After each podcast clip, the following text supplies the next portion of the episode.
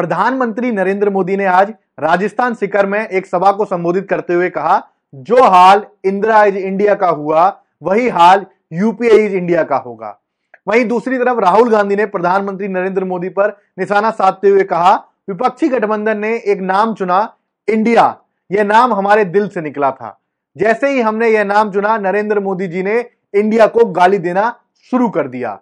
और उन्होंने कहा मोदी जी को इतना घमंड है कि उन्होंने यह भी नहीं सोचा कि वो पवित्र शब्द इंडिया को गाली दे रहे हैं। अब इंडिया नाम पर राहुल गांधी और प्रधानमंत्री नरेंद्र मोदी आमने सामने हैं। प्रधानमंत्री नरेंद्र मोदी लगातार इंडिया शब्द को टारगेट कर रहे हैं। कभी मुजाहिदीन से जोड़ते हैं तो कभी इंडिया शब्द को लेकर अलग अलग बयानबाजी करते हैं। आपकी राय क्या है, हमें कमेंट करके ज़रूर बताएँ।